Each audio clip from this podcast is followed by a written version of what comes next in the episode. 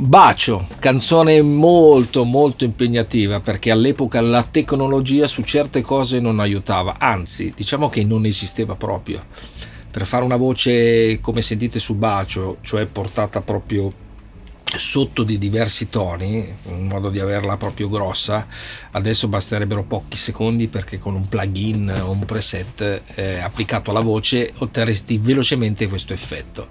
Come si otteneva negli anni dove la tecnologia non ti aiutava? Con eh, la velocità dei nastri praticamente fate conto che una qualunque cosa registrata normalmente e mandata lenta eh, risulta bassa, però risulta bassa in una tonalità incontrollabile.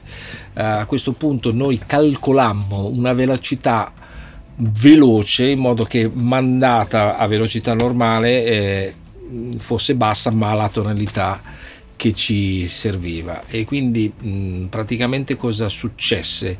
Che io cantai per avere quella tonalità bassa giusta sulle armonie degli accordi una, una linea vocale urlata come un pazzo più alta possibile o più alta in modo di essere eh, nella tonalità giusta eh, una volta abbassata. Il risultato fu che mi mancò la voce per eh, le settimane successive. In pratica mi, mi si ruppe proprio proprio.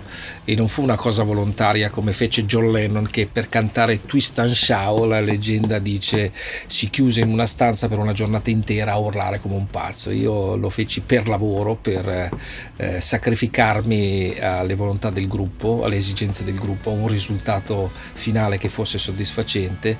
E quindi cantai altissimo per diverse, non dico ore, però minuti perché non fu difficile fare quella parte e dopodiché la mia afonia fu assoluta. Ma d'altronde questo è sacrificio. Vi consiglio di ascoltarla perché anche questo è un brano mm, sconosciuto, sarebbe adatto per un bello spot pubblicitario di tante aziende che fanno tante cose carine con i bigliettini dentro, ma non ci hanno mai cacato. Comunque, ascoltate Bacio.